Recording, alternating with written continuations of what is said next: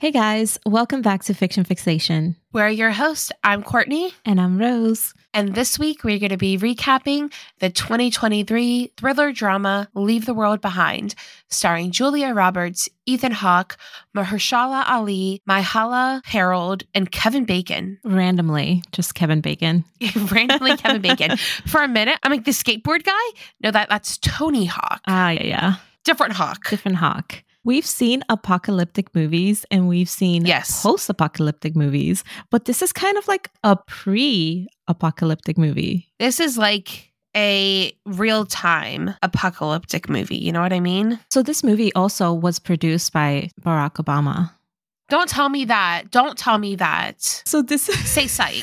Say psych. So this is what the director said. The director said that he got notes from Obama, and that the scariest part of the notes is that Obama was like, yeah, this looks good. I just have a few minor things I want to include. No. And the director was like, wait, like I thought you were going to be like, this is overboard. And you're telling me this is actually like, this will probably happen one day. Barry, say psych. Say psych. Can I call you Barry? I'm going to call you Barry. Who's Barry? Barack Obama. Oh my God. No, you absolutely. I feel like we've been through a lot together. You absolutely cannot call him Barry. Where the fuck did that come from, Barry? I don't know. Barry is an old white man. It just felt right. It does not feel right at all. Anyways, you know what? If he doesn't want me to call him Barry, he can personally correct me. Give us a shout out, Barry. You know what? No, I hate that he was like, sounds right. Sounds about right. This movie opens up with a shot of Earth from outer space. And after we get a little creepy look at how vulnerable we are out in space, we are zoomed into a room in New York City where there's a wife, very obviously in a manic episode. She decides that, you know what? I'm going to kidnap my family and take them to Long Island. Her husband wakes up to her packing bags. She tells him like, oh, hey, honey, I just rented a house in Long Island by the beach. Like, come on, let's go. He's so confused. But you know what? I love her vibe because she just starts staring out the window and he's like, what are you looking at? She's like, I fucking hate people. Yeah. And I'm like, same. She's having a little mini existential crisis. Like she just woke up one day and she's just like, I don't like people. And I live in a city full of people. Not just full of people. The thing to understand about New York City is that like you don't have physical space when you live in a city like that. And all you have is your mental space. And so you just protect your mental space by just like building this imaginary cocoon. Mm-hmm. So yeah, so Julia Roberts plays the wife and then Tony Hawk? Ethan Hawke. Ethan Hawke plays the husband, okay? They have two kids. They have a teenage boy and a kind of like preteen daughter. She's 13, so like barely teenage daughter. So little girl. Yeah, and this seems like your normal average family. The husband is just tiptoeing around the wife because he's afraid that she's going to lose her shit because female rage has been bubbling for millennia. Well, also you were talking about how you're surrounded by people constantly in New York. Mm-hmm. She also works in a job that requires her to finesse with people on a daily basis. Yeah, she's in sales. So not only is she surrounded by people physically, but now she's also surrounded by people's emotions at her job. Yeah. So girly pop does need a break. So the whole family packs up on this very impromptu last minute vacation to Long Island. And it seems like they're going to a very rich area. Yeah, it's Hamptons adjacent. Right. Yes. It's called a hamlet. You know how they have like middle class and upper middle class? This is probably like... Yeah, lower upper class. Lower upper class. Cannot relate. Cannot relate. They would have gotten lifeboats on the Titanic, but they probably would have had to wait in line for them. It's like, those are the vibes. Ooh, I love that analogy. Yeah. Yeah. So this house is just gorgeous. It's on several acres. It looks like you can't see the neighbors. It's huge. It's modern. It's backed by woods. It has a pool. And apparently it's close to the beach. Like it's on a beach community. And it seems like this is rich people's summer home. So the rich people have kind of gone back to the city at this point. Yes. You know what? They're here. They're into Hamptons. Mm-hmm. They're here. They're into... You can't even pronounce it. That's how poor you are. I can't even pronounce it. That is how poor I am. Ocean View. That's my tax bracket. Virginia Beach. We can pronounce that. I had to remember where I came from for a second. Yeah. So they're in the Hamptons. Mom's like, hey, mandatory fun day. We're going to the beach. So they go to this beach. I mean, there are people there. So you could tell this is late summer, like early fall situation. It's probably just after Labor Day. Right. So they're chilling on the beach, and off to the distance, there's a big oil ship. Yeah, which is probably not uncommon. I guess. I don't really know their routes, but after watching this scene, I kind of want to look up where they're supposed to be and where they're not supposed to be. You know what? Part of me wants to know, but the other part of me really hopes those aren't public. Part of me feels like we might end up on a list for Googling it. You know what? I think there are a lot of other things that we've Googled that put us on a list. Right. Hello, Theodore. Theodore is my NSA agent. Mm-hmm. So I don't know if that's his name. Imaginary. That's just what I call him. Some people have imaginary friends. Courtney has an imaginary NSA agent. He doesn't like offer her companionship. He just judges the things that she Googles. He just judges the things that I Google. And then I'm assuming that he's the one that monitors how high on a list that I am. Mm-hmm. Wouldn't it break your heart if you found out that not only is there no Theodore, but you're like not even on their radar? It would. You will start Googling how to make bombs, like, because you would be so heartbroken. You would be like, I need to get on that fucking list. Do you know how dangerous I could be? I took a knife into the Smithsonian by accident. I flew with an expired driver's license, and your TSA agents didn't even bat an eyelash.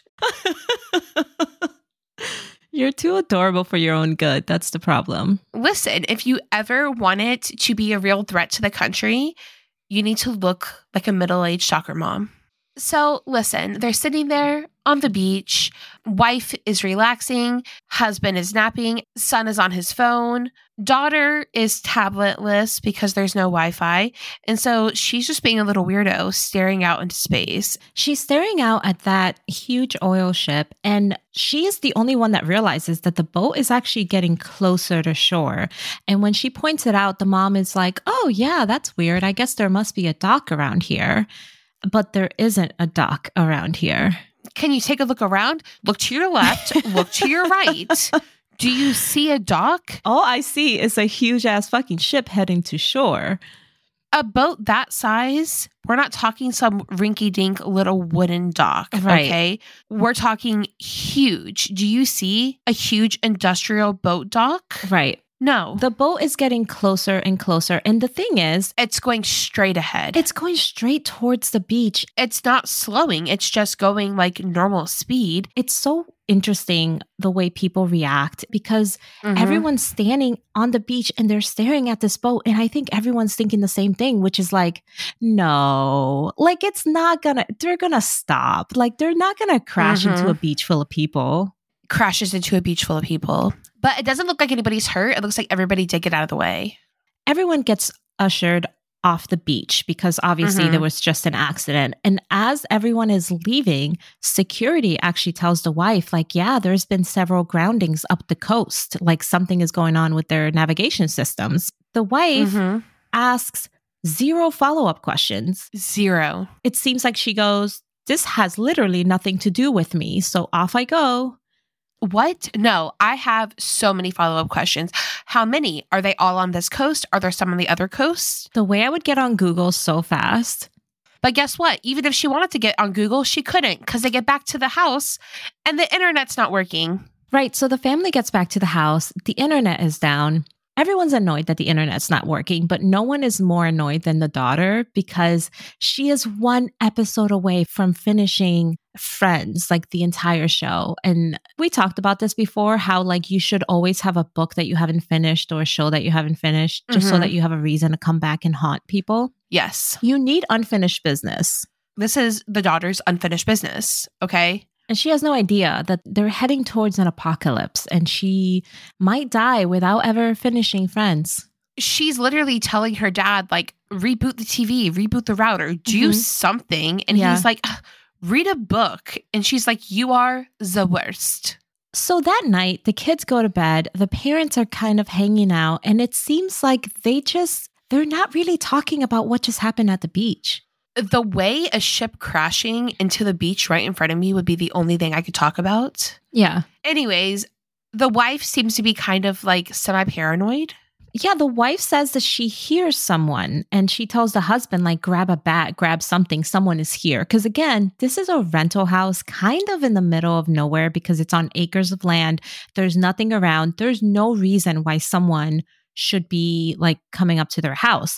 And yeah, they're not coming up the front door. Someone's at the side door.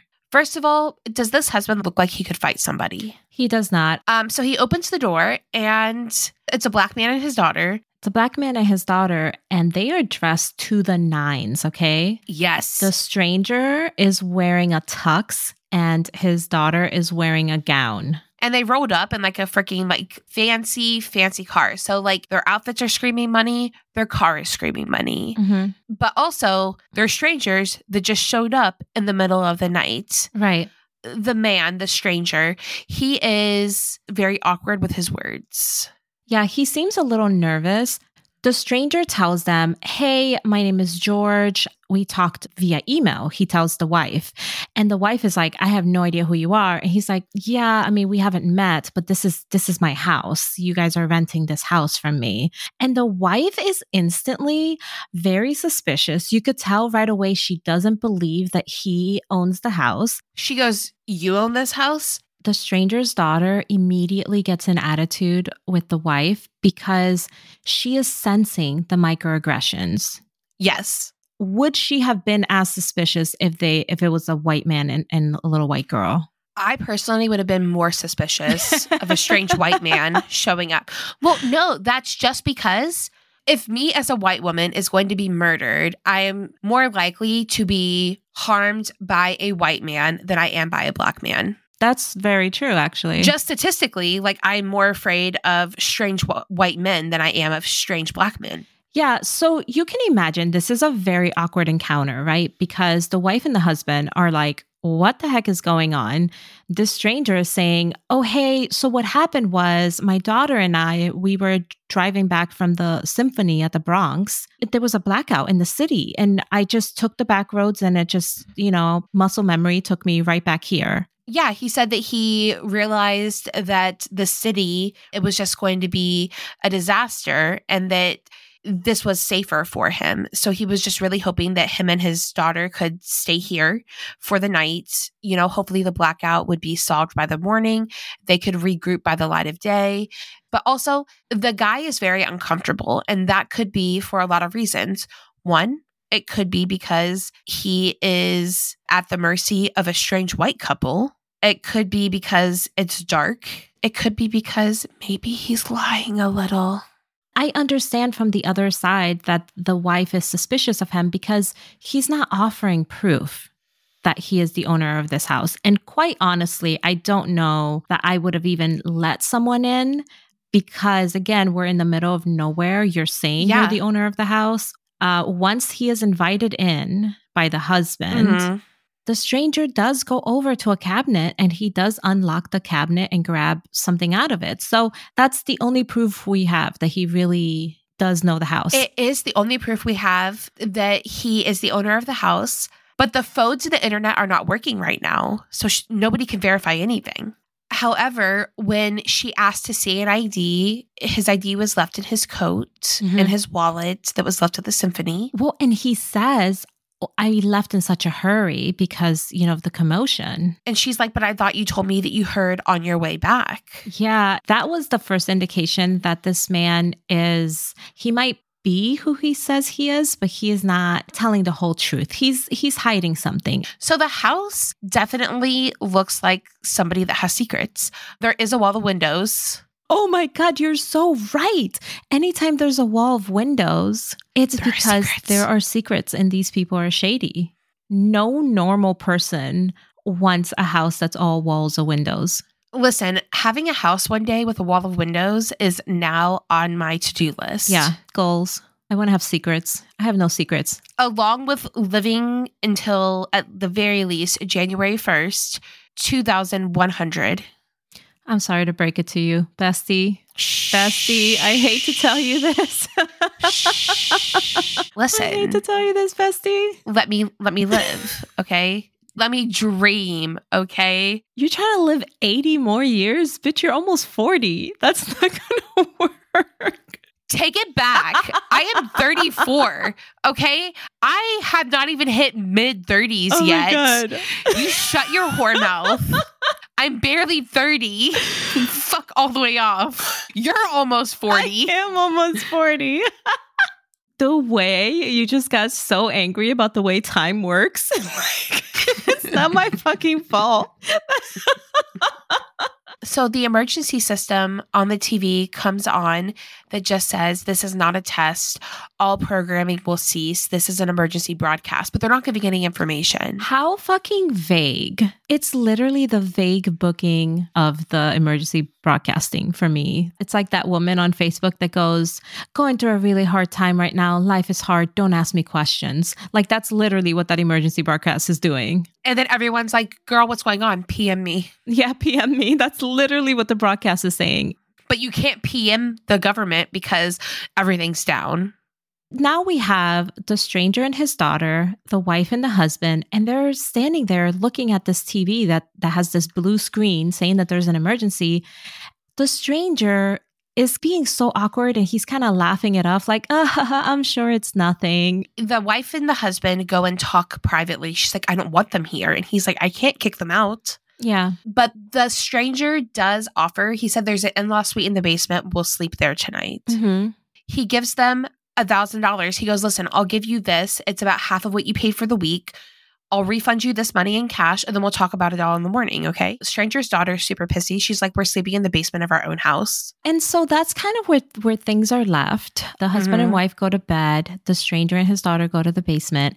And in the basement, we get more indication that the stranger knows more than he's letting on. The stranger alludes to have received some information from a client. We don't really know what the stranger does for a living, but he received some information from a client that led him to believe that he needed to leave the city. And the daughter says, we need to get these people out of our house. The stranger says, yes, but they have to think everything's going to be all right. And the daughter goes, isn't it? Because it seems like the daughter doesn't know what's going on either. Yeah, well, listen, you can't be like, hey, there's a mass emergency, you need to leave. Right. Because honestly, like, this couple and their children outnumber you.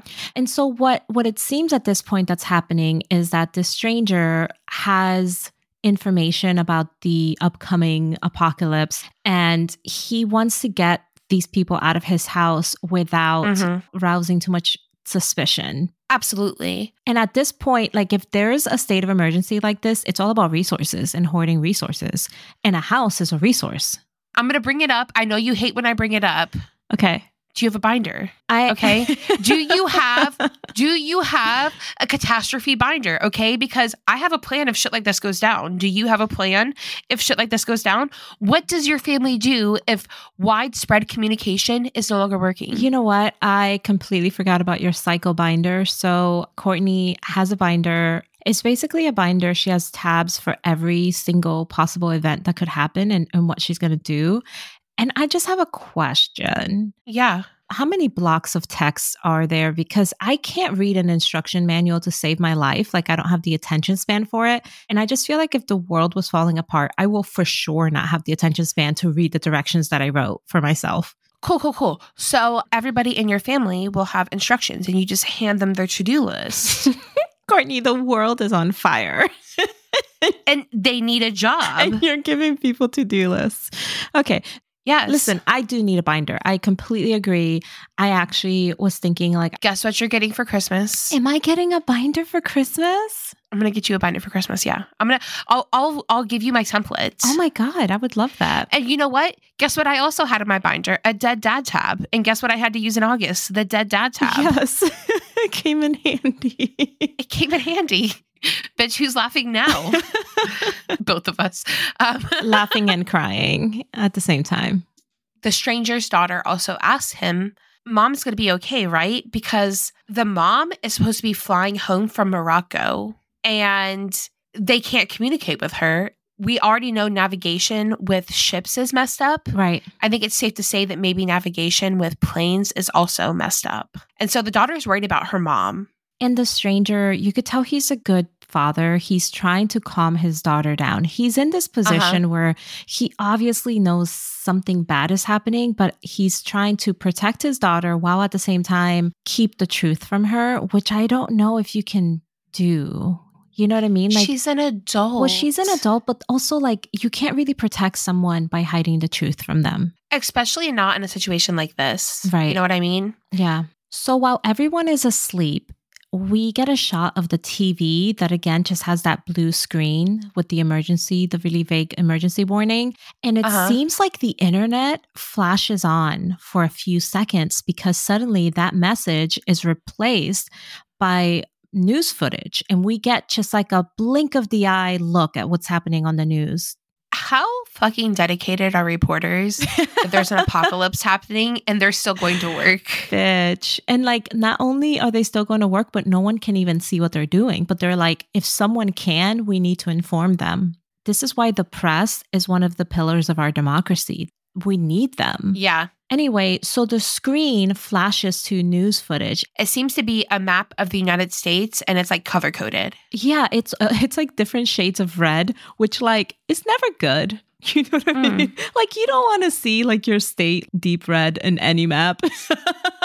I live in Kentucky. My state is always deep red. Okay. So the headline at the bottom of this picture says, cyber attacks across the entire country, but it's only a picture of the US. It's not a picture of the world. So this apocalypse is only happening in the United States. Which honestly, like no one's surprised. That checks out totally. Honestly, do you think that the aliens are watching what's going on Earth and they're like, thank God. Oh man, we thought we were going to have to step in, but they're going to take care of this for us. We thought we were going to have to destroy them at some point, but they just like did it themselves. Yeah, totally. When the wife wakes up in the morning, the wife wakes up to her daughter, like shaking her, like, Mom, the internet's still not working. I can't watch Friends. That's all that daughter is thinking about the whole time. Yeah. The world is ending. And she's like, I need to watch Friends. I think mom forgets what's happening for a minute. Yeah. She just wakes up and she's like, I'll be there in a minute. And she rolls over and grabs her phone and she sees she has 4 notifications on her phone about cyber attacks and mass communication loss and stuff on her phone. And she goes to wake her husband up. And in the seconds it takes to wake her husband up, the notifications disappear. So it seems like that glitch where the internet came on and we saw that flash on the screen, messages came through. That's when she got the notifications. I don't know why they disappeared. Do notifications disappear if you don't have internet? No, screenshot that shit. Girl.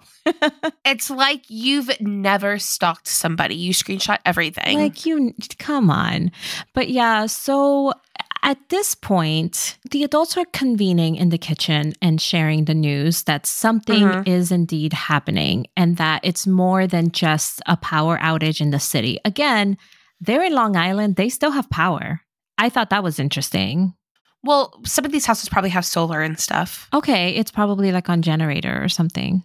So right now, the adults have to come up with a plan to like get information because that's the priority. And dude, this is the most terrifying part and kind of the most realistic part of this movie is the fact that if the communications and the power outages happen, we can't communicate with each other. Yeah, so the adults come up with a plan. So stranger says, I'm going to go over to my neighbor's house, the Huxley. I don't think they're home, but I'm going to go see if I can find anything. The husband says, I'm going to drive into town. I'm going to see if I can find a newspaper or find somebody with information. The wife says, I'll stay here with all the children. Yeah. Okay, we're getting to like one of the creepiest parts of the entire movie for me. What? That morning, the daughter goes outside. There's deer. There's not one deer or 2 deers. There's hundreds of deers and they're just staring at her. They're coming in from the woods into the backyard, staring at the house. It's so eerie. It's so eerie because deers are flighty animals. Right. They usually scatter away from humans. And the fact that they're finding each other, because deers don't travel in these huge of groups. When animals start acting strange, you need to be afraid. Yes, for sure. So the husband is out to town, and he's, first of all, he is me. If you pick me up and drop me off a mile from my house without a GPS, I'm going to get lost. Yes.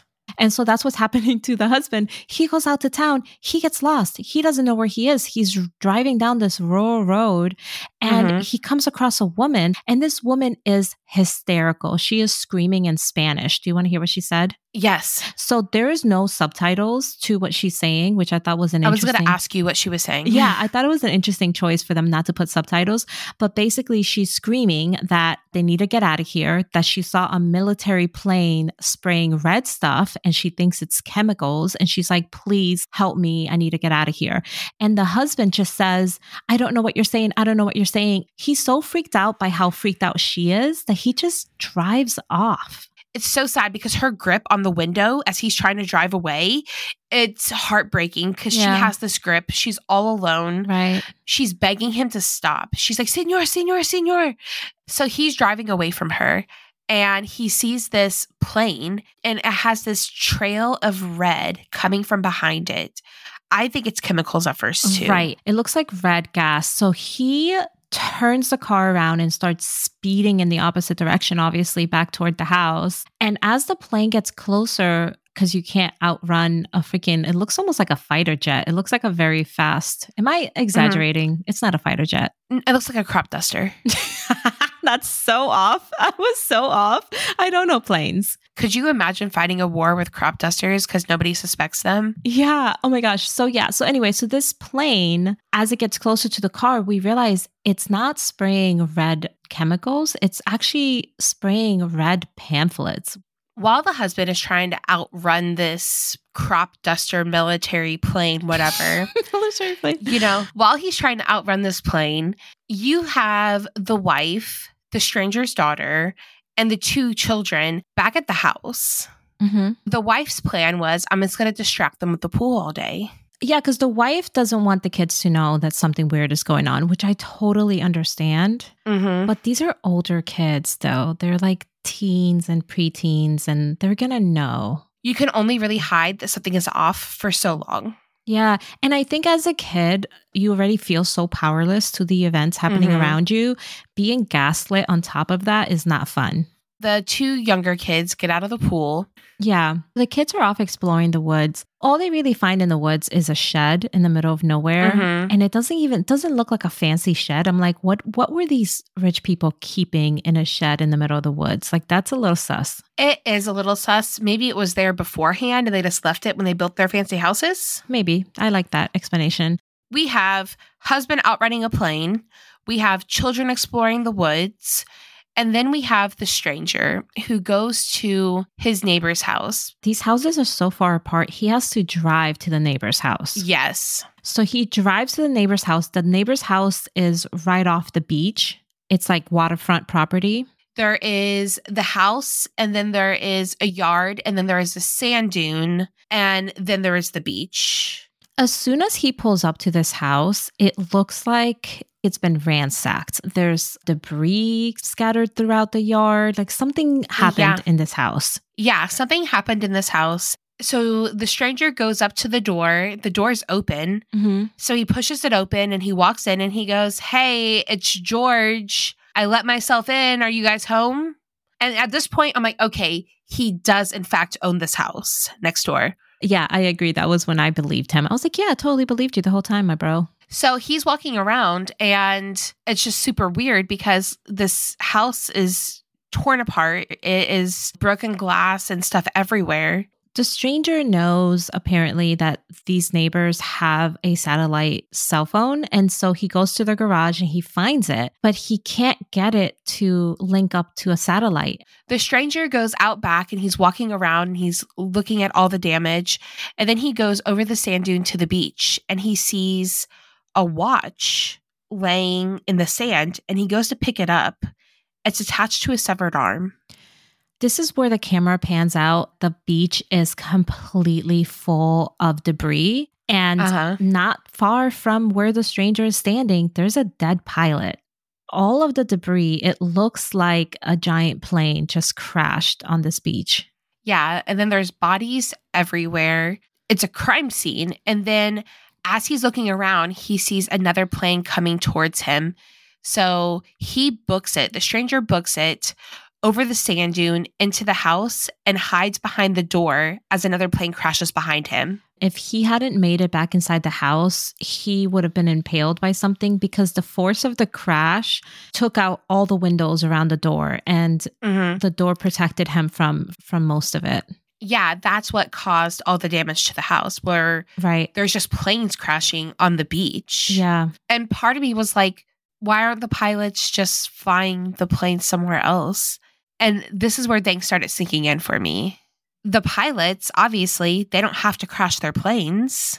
Something is taking over the autopilot and forcing them to crash. I didn't even think about that. I just thought that their navigation system was wonky and they didn't know where they were going. But you're right. Pilots should be able to man a plane and land it safely. Something's taking over and forcing them to crash. Holy cow. And now he's also realizing his wife is probably dead. Yeah, because his wife was supposed to be on a plane that same morning. So the stranger gets back to the rental house, to his house. You could tell he doesn't want to tell his daughter that he just saw planes crashing because he's, again, trying to protect her from the fact that her mom is probably dead. Yeah. And so he asks, he's soaking wet, by the way, because of the water that came through the windows and stuff. And so he asks his daughter to go get him some dry clothes. When she walks away, he tells the wife, this is what I saw at the beach. And then he tells her that the satellite phone didn't work and that would only happen if our satellites are down. Yes. And before they can process this, there is an insanely loud screeching noise that erupts overhead coming from somewhere. It's so strong that it cracks the windows. They all fall to their knees and clutch their heads and scream. It doesn't seem to last very long, but what the hell was that? You know what I mean? Yeah. And the wife, she realizes her children are outside and she runs outside, clutching her head to go find her children while the screeching is happening. And the kids, obviously, they were exploring in the woods and they also fell down holding their heads. When the noise is over, everyone's gathered back in the kitchen. The son starts complaining that his head is hurting. And everyone's like, you know what? It's probably normal. And at this point, the husband shows back up and he says that he didn't find anything out, you know, that he didn't see anybody while he was out. But he does tell them about the plane. Yeah, he shows them the pamphlet that the plane dropped, and it's in another language. Is it Arabic? Arabic or Arabic adjacent. The son recognizes the writing on the back. He says that he has seen it in a video game or something. And he says, that says death to America. So at this point, this is when it clicks for everybody. Like, oh shit, this isn't a power outage. This isn't navigation systems going down. Like, there is a coordinated terrorist attack. The wife and the husband grab their kids and they're like, we need to GTFO. We're going to go to my sister's house in Jersey. By the way, I don't know if Jersey is where you want to go when the world is ending, but sure. The stranger and his daughter, they're just like, oh, bye. Okay, bye. They're like, bye. But but the stranger is like, you could tell he's a good guy. He's like worried about them. He's like, I don't know if you guys should go. He's like, I don't think that's a good idea. And the daughter's like, Daddy, let them go. Daddy, they want to leave. Daddy, leave them. Leave them alone. The husband and the wife and their kids get in their car. They're trying to leave to go to Jersey, but the roads are blocked. And at first they're like, ugh, traffic. But then they realize it's all the same car. It's all self-driving Teslas. The wife gets out of the car to go look, and she realizes that they're all empty. Nobody's driving them, and they all have the sticker from the manufacturer. Somebody hacked these Teslas to crash into each other and block these roads. She runs back in the car and gets her family's car out of the way just as like two more Teslas are just racing towards the others. And then they go back to the rental house, but on their way back on this road, they have to play a game of fucking Frogger to stay out of the line of all these self-driving Teslas that are going to block all these roads. Right. The thing I don't understand is like, okay, good plan to like block the roads, but there was no one on this road anyway. Why are you blocking this random road in Long Island, a rich beach town where everybody has left for the season? It leads to the bridge. Gotcha. So they're actually blocking people from the city from getting out. Yes. The husband, the wife, and the kids go back to the rental house and they're like, hey, never mind. How are y'all? And you know what? The stranger invites them back in and he's still staying in the basement. Yeah. I would have been like, the basement is downstairs. Yeah, make yourselves at home downstairs in the basement. We are going to be rearranging the way things work. Yeah, he's too kind. And I think his daughter is frustrated by this. Mm-hmm. The adults kind of pair up into like the ones that get along and the ones that don't get along. So like the husband and the stranger's daughter, they're sitting outside actually smoking a blunt.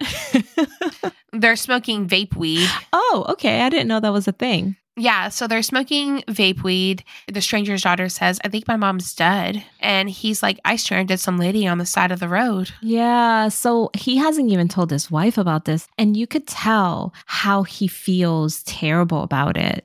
The stranger and the wife are sitting together in the kitchen and she tells him about the boat that crashed on the beach because she never mentioned that. Yeah. The stranger is like, I work in defense contracting. I move a lot of money. Everything goes back to money. All right. Mm-hmm.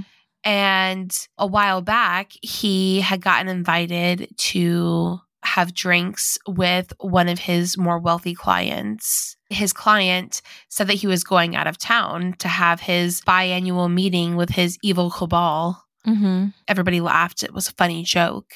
The night of the symphony, he got a call from that client that he needed the stranger to move some of his large amounts of money around immediately for him. Yeah, and the stranger said, this was an insane amount of money that my client was asking me to move very last minute, very strangely. Yeah, the stranger made a joke to his client again. Are you on your way to go meet with your evil cabal? And the guy didn't say anything. Yeah, that the guy didn't laugh. The guy didn't laugh. And then he said, take care of yourself. Take care of yourself. And that it sounded almost like his client pitied him. The stranger was like, oh, that was my first clue that something was wrong. And I didn't know what was wrong. And I didn't know what was going on. Right. But I did know that if something was going down, the city was the worst place for me and my daughter. Right. So that is the real reason that he and his daughter took off for their house, even though it had people renting it. And so that makes sense. It makes sense now why he was so weird and awkward that night, because he didn't know what was going on, but he knew that something was going to happen. Yeah. So just, you know what? The stranger was like, the vibes were not vibing and we dipped. Yeah. And then on his way to Long Island, to his rental house, he heard about the blackout and stuff. He says something really interesting because he says, you know, there's all these jokes about there being like this evil cabal that's in charge and pulling the strings. He said, the truth is so much scarier. The truth is that no one is in control and that the most powerful people in the world, all that they have on us is a head start. That's all they have. Like his client was powerful enough and connected enough to have a head start to know that something was going down, but it's not like he could stop it. And it's not like, you know what I mean? So that was, that was like, oh, okay. We are like low, low totem pole people. Well, even the president, he's not in control either. He just has a head start to get to Camp David. You know what I mean? Yeah. And the wife, she's hearing the stranger tell the story and she thinks back to the very first day when they came to the rental house. She went to town to get groceries and she said, I saw a man loading dozens and dozens of packs of water into his pickup truck. The stranger, he's like, was it Kevin Bacon that you saw? Was it him? Yeah. He goes, oh, that was the contractor that built this house. He's a self-proclaimed prepper. That's just a normal Tuesday for him. He didn't know. He just does that every Tuesday. He's a prepper. He always has water. He always has medicine. He has everything. He's always prepared for the end of the world. His name is Danny, played by Kevin Bacon. He lives on the island. He lives there somewhere. Yeah. At this point, I almost feel like they're in denial a little bit because they're just kind of like, haha, we're in danger. The world is ending. We don't know what's going on. We have no communication with the outside world. The stranger goes, hey, want to check out my vinyl collection? He's like, let's listen to jazz. The wife is like, absolutely not. And so she finds some of the stranger's daughters' vinyls, and she's like, now this. Mm-hmm. And so they have like a little dance party. There's something about this dance party as the world is ending cliche that I really love. They did it in the Harry Potter movie. Like, why not? Do you remember when Harry and Hermione, they had that dance scene where they were just kind of dancing as the world is... What else do you have to do right now? Yeah. So I love this scene. I thought it was really cute, the stranger and the wife. And it was a bonding moment for them where I think they were just two human beings that were like fucking scared and don't know what's going on. And they actually hug at the end of it. And the stranger says, my wife is dead. His wife is dead. And like, for real, she probably is dead as fuck. I mean, probably not on that island, though. She's probably somewhere else dead. He starts crying, which is so heartbreaking. His wife is dead. The world is ending, at least in the United States. I don't know. I feel like my shock would last probably through the entire like pre-apocalyptic stage. Is it pre at this point? It's mid-apocalypse. But I don't think it's apocalypse yet. Is it apocalypse if it's like warfare? This is warfare. This is cyber warfare. I guess what I'm saying, is it too early to raid? Is it too early to loot? You know, my questions regarding the apocalypse and stuff were always, when is it appropriate to loot? You know, when is it appropriate to stop going to work? When can I stop paying my mortgage? Communication is down. I'm not paying my mortgage. Well, I think the real question is like, when is it the point of no return? Because there have been many apocalypses and then things just turn around, right? Like 9/11, like people are probably like, yeah, I'm not paying my mortgage. But then everything turns around and then we're back to normal and now you're getting evicted sort of thing.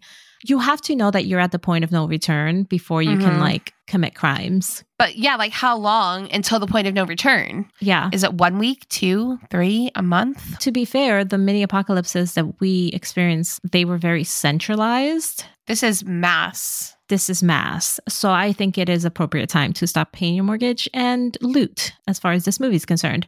But yeah, so once again... the screeching sound comes back. Yeah. That crazy screeching, loud sound. And this time it seems to be at a higher frequency than before. And it blows all the lights out. And now they are in the dark and they have to pull out candles. And then the son is like, I really don't feel good. You know, I don't feel good. He wakes up sick that evening. And so they want to keep him really close. Like, okay, let's keep an eye on you. So the husband, the wife, and both of their children sleep in bed with them. The next morning, the son pulls one of his front teeth straight off. And then instead of just being freaked out enough that he just pulled out one of his teeth, he continues pulling out teeth. Yeah, like he just starts pulling his teeth out and he's like, my teeth, as he keeps pulling them out. And obviously mom's losing her shit. The daughter's missing. The daughter's gone. She just took off. Yes. So that morning when they wake up, the daughter is gone. So there's like multiple crises going on. Is it crises or crises? Crises. So the daughter like ran away from the rental home or something. She's missing. The kid is like super sick, losing his teeth. The stranger offers like a potential explanation for what's happening to the kid. Yes. Maybe it was the frequency, the high frequency sounds. That's when his headache started. Maybe they're related. Well, because he says something similar happened in Cuba, which I don't know anything about that. But he says that there is a way to transmit radiation through... frequencies, through sound waves or whatever. I hope that's movie magic and that's not real. No, I think it's real. Say you're kidding. I'm not going to say psych a single time in this episode except for just then. Essentially, this boy, for some reason, he was more susceptible to the radiation from the sound. Well, he says I should have covered my ears quicker. Oh, he didn't cover his ear quick enough. I don't know. It's just like the science doesn't seem to check out, but this movie had a good budget. I'm assuming everything in here is plausible. The adults have to come up with a plan. And the plan they come up with is the stranger and the husband are going to take the son and go to the prepper's house to see if he has medicine. Kevin Bacon. They're going to go to Kevin Bacon and ask him for some medicine. And then the wife and the stranger's daughter are going to go searching for the daughter. Yeah, they think that she might have gone to the woods because, you know, they had been exploring the woods before. So the stranger, the husband, and the son, they get to the prepper's house. His name is Danny. He's, again, I don't know why I'm like so tripped out that he's played by Kevin Bacon. We were going to call him the prepper. It's Kevin Bacon. They get to Kevin Bacon's house. He's hella weird. This is not pre-apocalypse Kevin Bacon.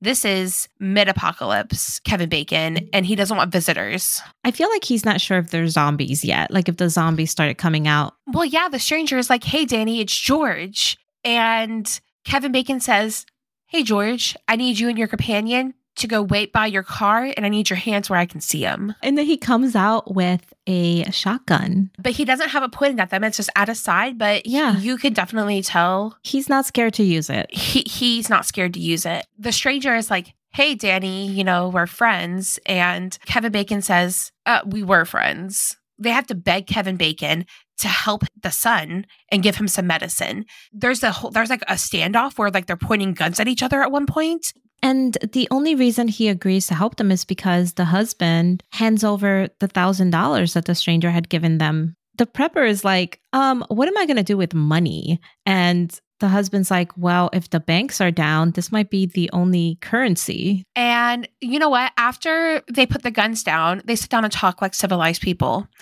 And the husband shows Kevin Bacon the pamphlet that the plane dropped. And the guy said, I heard about a similar thing that happened in California, only it was in Korean. Apparently, this prepper guy had communication with someone in California right before the power was blown out. He says that his friend in California told him that planes were dropping pamphlets saying that it was the Koreans behind this attack. And so now we don't know what to trust, right? Because there's an obvious misinformation campaign happening. Yes. Also, side note, what medicine did he give the kid? It's not like his teeth are going to grow back. I don't know if it's an antibiotic or a steroid, maybe. They don't even know what's really wrong with him. But if it's radiation, which radiation will make your teeth fall out. I don't know. Let me look and see what you use to treat radiation. Prussian blue. Those were blue pills. So that's probably... Where did Kevin Bacon get all this medication? I mean, if he's a prepper, and obviously radiation is something you would prep for. Is it not in your binder, Courtney? And not yet. You need to put it in there. Kevin Bacon says, you know what? I have another contractor, buddy. He built for one of the neighbors over here. It was super top secret. He wouldn't even share the plans with me. They didn't even get permits. That's rich people talk for bunker. Yeah. So the prepper's telling them, you guys should just go check out that bunker. And that makes me wonder, I guess he must have his own bunker, because if he's aware of a bunker, he would have gone to that. So I'm assuming he has his own bunker and he's just, you know. Of course he does. He has radiation medication. You think he doesn't have a bunker? Yeah. That's true. So yeah, he tells them like, listen, the Thorns, you know, the rich ass couple miles that way, the Thorns, they have a fucking bunker. I guarantee you. So you should go check that out. So the stranger is very shaken up and he tells the husband, I think I know what's going on. I studied this. This is a method of destabilization. Yeah. And he's like, I need to know we're on the same side here.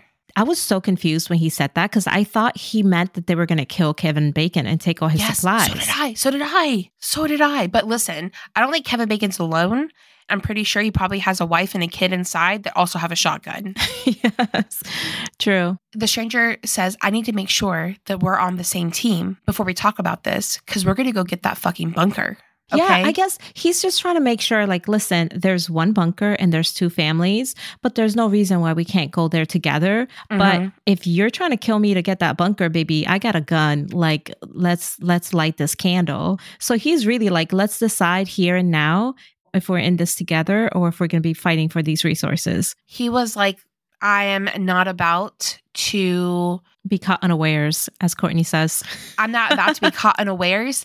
And also, if you think that if it comes down between me and my daughter's safety and you and your kids, like I, toothless in the back will die. Okay? Like, listen. Oh my God. Yeah. I may have danced with your wife and you may have smoked weed with my daughter, but we can become not friends real fast. Right. Kevin Bacon showed us that. Yeah. But the husband is like, oh yeah, dude, like totally. We're like besties now. What are you kidding? Like we're the best of friends. What's going on? Tell me. Husband's a real pushover. He is. Yeah. He's been a big pushover this whole movie. But also the husband is a liberal arts media professor. Yeah. So of course he is. He's a real chill guy. So the stranger explains that what they're doing, whoever is doing this, what they're doing is considered the most cost-effective way to topple the country because they destabilize the nation and then they finish each other off. So the stranger says there are three parts to this. The first part is isolation. You disable communication and transportation so that no one knows what's going on. And the second part, it's synchronized chaos and misinformation. So we're talking about that sound, that crazy loud sound, the misinformation pamphlets. And what happens is people turn on each other. And then you get to the last part. Civil war and collapse. Yes. And he says the target nation has to be unstable enough for them to finish themselves off. So essentially, the enemy never steps foot on the soil. They get the target country to take themselves down. And honestly, it really feels like this could happen in the United States. We are very, very unstable, like emotionally. We're not okay emotionally. Yes. Or physically because we have shit healthcare.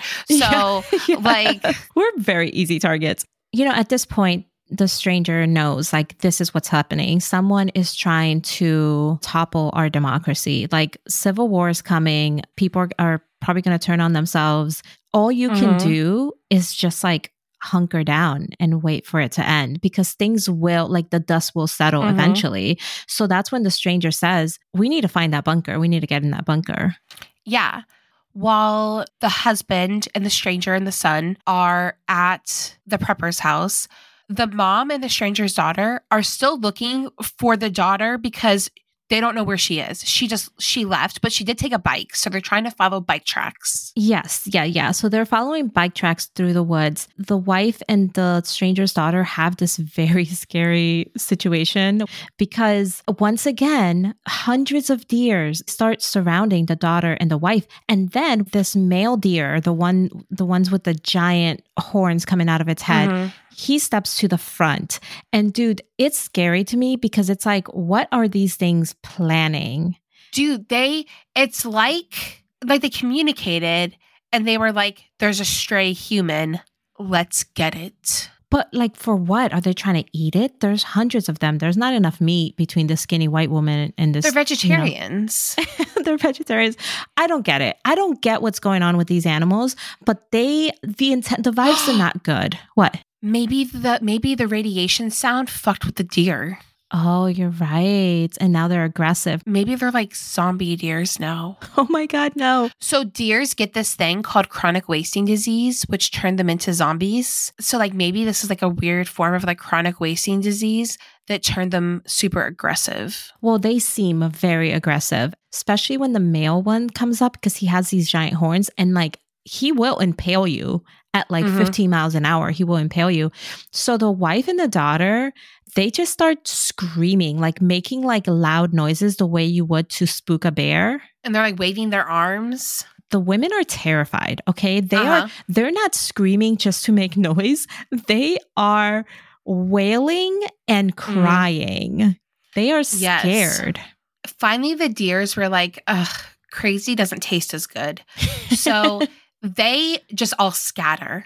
The wife and the daughter, they're so like shaken that they actually end up hugging. And I think that was like an important thing because these bitches are about to live in a bunker together. Well, the stranger's daughter also confides to the wife that like, listen, do you understand that my mother is dead? And in this time where everything's uncertain and the world is going to shit and I need my mom most, I can't have her because she's fucking dead and you're being a bitch. Yeah. She's like, stop being a bitch to me. Because the stranger's daughter and the wife haven't liked each other from the get-go, whether it's misunderstandings or microaggressions. It's real tension between them. ¿Por qué no los dos? Yeah, why not both? It was both misunderstandings and microaggressions. This moment was bonding for them to go through this scary thing together. But the most terrifying part, as the wife and the stranger's daughter are continuing along the woods, the stranger's daughter just stops at the middle of a clearing and she's staring off into the distance, just like she goes sheet white. And it takes the wife a minute to catch back up with her because the wife sees a house and she's like, the bike tracks lead there. My daughter's there. And so the wife finally sees that the stranger's daughter stopped And she goes back to see what it has cost her to stop and stare. And it's the city. Okay. She can see the city. New York City. There's fires. The city has gone to hell. As the camera pans up and we're out of the woods, because remember, the woods are insulating, like all of these trees are insulating. When the camera pans up above the woods, we hear the terrifying sounds that are coming from the city. There's also, I mean, there's sirens. You could see fires. You could see smoke. Gunshots. And the fact that you can hear the gunshots all the way from the city just tells you, like, one, how big the guns are and how many gunshots there are. And then you could hear very faint screaming. That's terrifying. The city is mass chaos. Mass chaos. And that's just Manhattan. And that's just Manhattan. Right. So now we cut to the young daughter who is, in fact, at the house where her bike tracks lead to. And this house is the Thorne's house. It's the same house that the prepper told the stranger and the husband, like, hey, they have a bunker. The young daughter is living her best life. She's eating junk food. She's binge eating all of this junk food on the table. And I would have been pissed, first of all, because we could have rationed that shit. You know what I mean? We can't make a Costco run for probably another 7 years. Like, I would be so pissed if she ate all the cereal. And then she decides to explore the house. She goes downstairs to the basement, turns the lights on, and finds this bunker. There's beds. There is, like, oxygen filters to, like, recycle oxygen. There's plants. There's like a nursery with plants. Yeah. There is bathrooms. There's this huge pantry full of food. There's also a TV with a DVD library.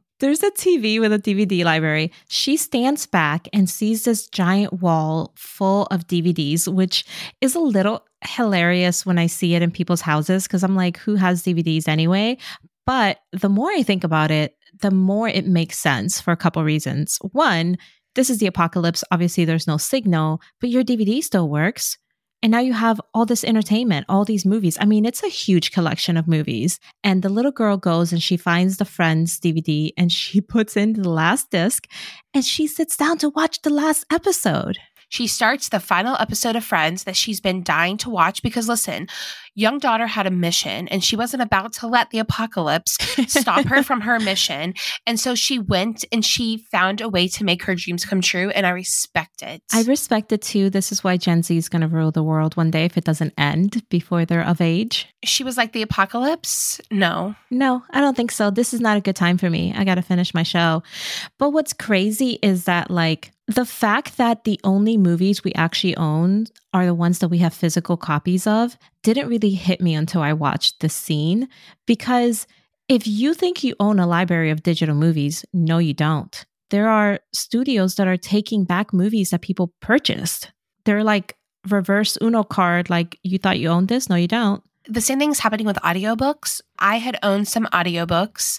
And then the rights reversed from the publishing house to the author, and the author didn't buy the rights to the audiobooks. And so the audiobooks are just gone. That's crazy, dude. So yeah, now that I think about it from that perspective, it's actually not crazy to have a library of DVDs. Like, you need this for your bunker, for your doomsday bunker. It actually makes perfect sense. I think especially when you're doing like a doomsday bunker, it's always like... yeah, people don't think about entertainment.